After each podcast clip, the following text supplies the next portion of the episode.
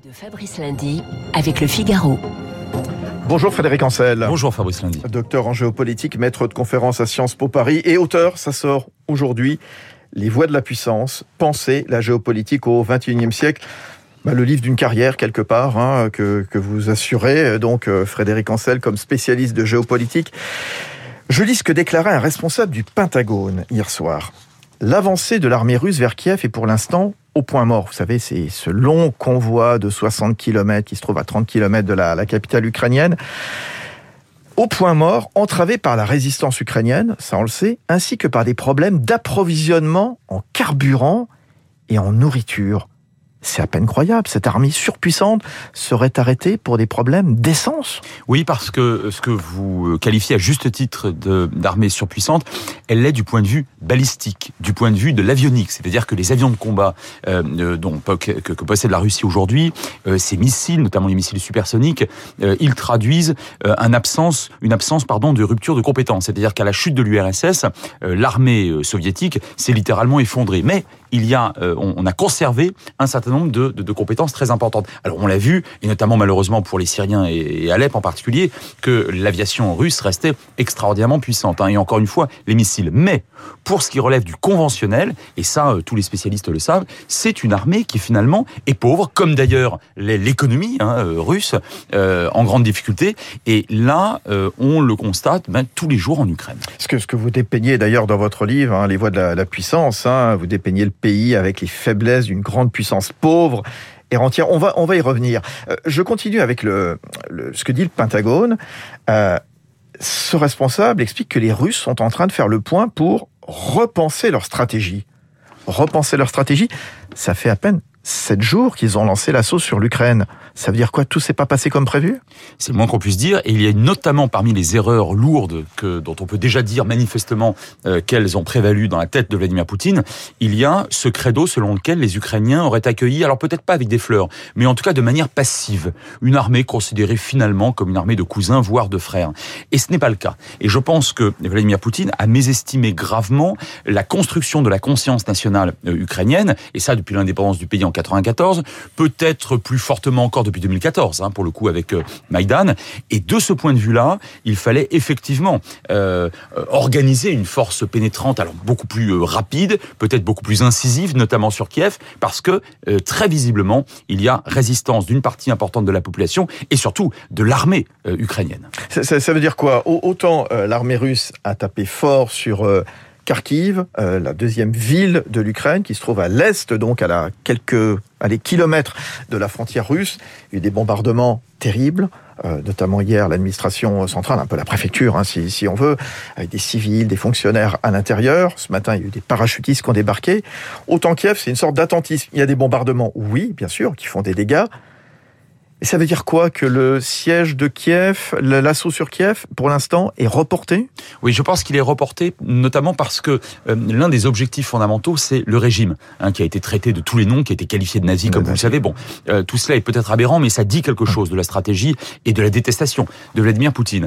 Euh, seulement, voilà, à partir du moment où l'essentiel de la population ukrainienne semble soutenir son, son régime, et notamment celui qui est devenu maintenant une espèce de Churchill, le héros, voilà, le, le héros Zelensky, ça va être beaucoup plus compliqué. Alors attention, parce que le siège d'une ville comme Kiev, ça peut prendre des semaines, ça peut prendre des mois, parce qu'il y a beaucoup d'habitants à Kiev, euh, une grande partie de euh, l'armée, mais également des civils finalement armés, donc des miliciens, on va les appeler comme ça, ukrainiens, vont défendre mordicus Kiev. Et si vous, si Vladimir Poutine perd trop de temps, eh bien d'ici là, des armes en provenance d'Europe euh, seront auront franchi la frontière occidentale aux, aux, alentours de Lviv ou Lvov, si vous préférez. Hein, donc enfin, ça c'est le nom russe. Hein, voilà, voilà c'est ça, près voilà. des, des, frontières. C'est le nom polonais. Voilà, à partir des frontières polonaises et roumaines. Mmh. Et donc j'ai envie de vous dire d'un mot que le temps joue contre Vladimir Poutine. Mmh. Ça, sur le plan militaire, c'est absolument évident.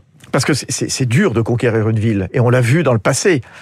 On a vu, vous avez cité Alep, euh, on aurait pu reparler de Stalingrad, on aurait pu parler de, euh, en Yougoslavie, de Sarajevo également. Absolument. Toute l'histoire militaire du second XXe siècle est marquée par la difficulté terrifiante de prendre des villes. Alors c'était déjà le cas euh, tout au long du, du Moyen-Âge et de l'époque moderne. Je, je, rappelle simplement d'un mot pour certains de vos auditeurs qui seraient passionnés par l'histoire militaire, que la majorité des assiégeants ont perdu face aux assiégés Mmh. dans l'histoire hein, euh, militaire et ça sur une grosse vingtaine de siècles. Mais le 20e a été très marqué par ça et aujourd'hui je pense que l'armée russe, dont on voit qu'une partie des bataillons est quand même euh, très très démobilisée en, en réalité, euh, aurait beaucoup de mal hein, à conquérir Kiev. Alors, Frédéric Ancel, dans, dans votre livre les, les voies de la puissance, penser la géopolitique au XXIe siècle, vous dépeignez très bien le, le, pays, puisque vous l'avez imprimé, enfin vous l'avez écrit évidemment avant la semaine dernière, hein, bien entendu. Vous parlez d'un État révisionniste, victime entre guillemets de l'Occident. Et c'est vrai que le discours de Vladimir Poutine en début de semaine dernière, euh, revisitant l'histoire de l'Ukraine un petit peu à sa sauce, était patent. Ah oui, alors ça c'est quelque chose d'extraordinaire. On a affaire effectivement, aux côtés d'ailleurs de la Chine et de la Turquie, Ouais. à, euh, à une puissance révisionniste. Alors révisionniste, attention, ça ne veut pas dire négationniste, encore que, encore que les discours hallucinés de Vladimir Poutine euh, sur l'Ukraine ces dernières années euh, tendent quand même à une forme de, Et, de et négationnisme. vous y connaissez bien, parce que chaque année vous organisez les, les assises du révisionnisme, donc chaque année en début d'année. C'est juste. Euh, alors, mais là, en l'occurrence, sur le plan géopolitique, le révisionnisme, ça signifie quoi? Ça signifie vouloir réviser les traités. Des traités qui, sont considérés comme imparfaits, inégaux, qui ont modifié dans un sens négatif des frontières, et c'est bien évidemment le cas de la Russie. Je rappelle quand même d'un mot que euh, Vladimir Poutine a toujours considéré, lui qui arrive au pouvoir il y a 22 ans de cela, il a toujours considéré, et, je le cite, hein, mot pour mot, que la chute de l'URSS a été la pire catastrophe géopolitique du XXe siècle. Vous vous rendez compte Fin de citation. Alors ça signifie quoi Quand on a le pouvoir, même à la tête d'un pays relativement pauvre, en tout cas sur le plan économique, bah, il s'agit de d'y remédier, hein, de faire en sorte que ce désastre le soit euh, moins, en quelque sorte, désastreux ne le soit Mm. plus, et, euh, et de revenir là-dessus. Et comment on fait? Bah écoutez, on croque une partie de la Géorgie en 2008, euh, on annexe euh, en 2014 la Crimée et on investit le Donbass, on inféode la Biélorussie, on soutient un pouvoir largement inféodé au Kazakhstan, etc. Et aujourd'hui c'est l'Ukraine. Ça rappelle ce qui s'était passé dans l'entre-deux-guerres quand un futur dirigeant allemand eh bien, voulait justement corriger les affres euh, du traité de, de 1918. Absolument. Et on peut appeler ça quelque part de l'irrédentisme hein, euh, sur ce que, Hitler, sur ce que. Poutine n'appelle même pas Mhm. l'étranger proche. Pour lui, l'Ukraine a toujours fait partie intégrante Mhm. de l'Empire russe. Vous vous interrogez sur les, les critères de la puissance. Quels sont-ils dans le cas de Vladimir Poutine? Est-ce qu'il coche euh, toutes les cases? Alors déjà, il y a une case qui est pratiquement vide, c'est celle de l'économie. hein. Encore une fois, hein, dans grande puissance pauvre, vous avez grande puissance, donc avec euh, les deux fameux jokers que sont l'arme atomique et le, le, le, L'armée. le droit de veto au Conseil de Ah, de sécurité, donc, euh, Mhm. dont il a usé d'ailleurs comme on, on s'y attendait il y a trois jours de cela. à son profit Euh, alors ce sont voilà à son profit ce sont deux jokers mais pardon de filer la métaphore du joueur de cartes mais outre ces deux jokers euh, cette puissance dispose de de cartes comme des deux des trois des quatre et en réalité Mmh. si il n'utilise pas ces jokers, et notamment pas le joker de l'arme atomique, évidemment, parce que là, il s'agit de renverser la table, eh bien, il n'a pas grand-chose d'autre. Donc non, il ne coche pas la case économique, financière, technologique, euh, et il coche euh, la case de, d'un- oui, bah, de, la violence portée à incandescence. Mais vous voyez, euh, ça, c'est à condition que la motivation de ses troupes, de son état-major, et même de sa population, soit au rendez-vous. Ce qui ne semble pas être le cas aujourd'hui. Et, face à lui, eh bien, se sont dressés assez vite hein, ben, des groupes de pays, l'Union européenne, par exemple, des États des entreprises, Exxon, Boeing, euh, CMA, CGM, la FIFA également, y compris les nouveaux acteurs puissants que sont les gens du net, que vous décrivez d'ailleurs dans les voies de la puissance. Voilà, ces nouvelles puissances. Oui, des puissances infra ou supra-étatiques. Mhm. C'est-à-dire, euh, vous avez, si vous voulez, le- le- l'essentiel des acteurs des relations internationales, ce sont les États. Depuis les traités de Westphalie de 1648, ça n'a pas beaucoup changé. Il y en a 193, très bien. Mais aux côtés de cela, euh, aux côtés de ces États, vous avez aujourd'hui, bien évidemment, donc les fameux GAFAM, vous avez les, des firmes multinationales, les ONG, euh, ce qu'on appelle, alors de manière peut-être un petit peu, un, un- un petit peu imprécise, euh, les opinions publiques. En tout cas, manifestement, sur l'agression de l'Ukraine, ils ne pensaient pas, et d'ailleurs, qui aurait pensé euh, que euh, qu'on se mobiliserait, on, euh, la communauté internationale. hein, Ça, ça euh, vous a autant. surpris, vous, Frédéric Ancel, Eh bien, justement, de voir cette forte mobilisation mais Je reconnais azimuts avec beaucoup d'humilité Ouais. que ça m'a surpris au regard de la faiblesse des réactions euh, lorsque euh, il avait euh, il avait annexé par exemple le la, la Crimée ou lorsqu'il a investi euh, et, et attaqué euh, la Géorgie euh, en, en 2008. Donc là on a quelque chose de nouveau. Vous vous rendez compte que pour que la Confédération helvétique abandonne une partie de sa neutralité, que la Suède euh, en, en fasse autant, là on est sur quelque chose de très particulier et, et c'est lui qui en pâtit. C'est- intéressant ce que vous dites, Frédéric Ancel, parce qu'on on va voir que les, les cartes sont totalement rebattues sur cette scène de la géopolitique que vous connaissez si bien. Là, on a vu la brutalité russe qui a ressoudé quelque part euh, l'OTAN, l'Alliance Atlantique, on en parlait tout à l'heure avec euh, Augustin Lefebvre. L'Europe aussi, des pays neutres comme la Finlande, la Suisse, qui l'une va fournir des armes, l'autre geler des avoirs russes. Quelque part, voilà, il y a un avant et un après. Oui, il y a un avant et un après, notamment sur le plan européen. Hmm. Bon, ça, c'est aujourd'hui, c'est un truisme de le dire de ces, derniers jours. Mais enfin, là, c'est quand même extrêmement important. Euh, au fond, le tandem Macron-Le Drian était le seul au sein de l'Union européenne ces dernières années, à, à s'échiner, à tenter de convaincre euh, les partenaires européens qu'il fallait, alors non pas remettre en cause l'OTAN, non pas bypasser l'OTAN, comme on dit en, en, en bon franglais, mais euh, en quelque sorte euh, accorder à l'Europe une autonomie stratégique de plus ou moins importante hein, face à Washington, mais également face aux Russes, et puis plus tard, bien évidemment, aux Chinois. Eh bien, enfin, la France, la diplomatie française, je pense qu'on peut s'en réjouir, aujourd'hui est entendue, et j'allais dire au-delà de toute mesure. Merci, Monsieur Poutine, de ce point de vue-là, en tout cas. Oui, de ce point de vue-là, évidemment, et ce n'est pas fini. Euh, tout le monde, mais tout le monde ne prend pas ses distances de la même façon, euh, Frédéric Ancel, parce que on voit les, grands fonds euh, européens, anglo-saxons, qui se conforment aux sanctions, qui coupent les ponts avec la Russie. C'est pas forcément le cas des investisseurs étatiques des pays du Golfe, de Chine.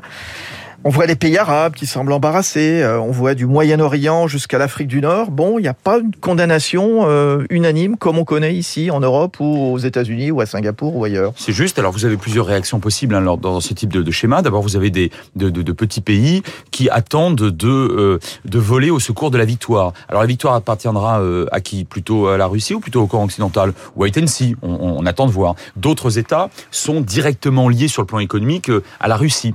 c'est vrai d'un certain nombre d'États africains, c'est vrai d'un certain nombre d'États du Moyen-Orient. Donc là aussi, on, on, attend de voir. Et puis, il, y vous avez... il y a une forte tradition quand même dans les, que dans les pays arabes, euh, l'Union soviétique avait soutenu tous les mouvements pan-arabes dans les années pas, 60, 70. Hein. C'est ju ouais. juste, et, et, il reste de, de, cela sur le plan diplomatique. Il y a une, il reste une tradition. Par ailleurs, certains États ne veulent pas euh, apparaître pour le coup inféodés à l'Occident, hein, aux États-Unis ou à l'Union européenne. Et enfin, vous avez des régimes politiques, encore ce matin, le, le Venezuela, euh, des, des, des, régimes de ce type-là, qui, euh, qui très crânement considèrent que décidément, ne serait-ce que par détestation de ce que représente de près ou de loin, de manière fantasmée ou pas, les États-Unis, mmh. bah, qui décident de, de, suivre, de suivre Moscou. Ouais.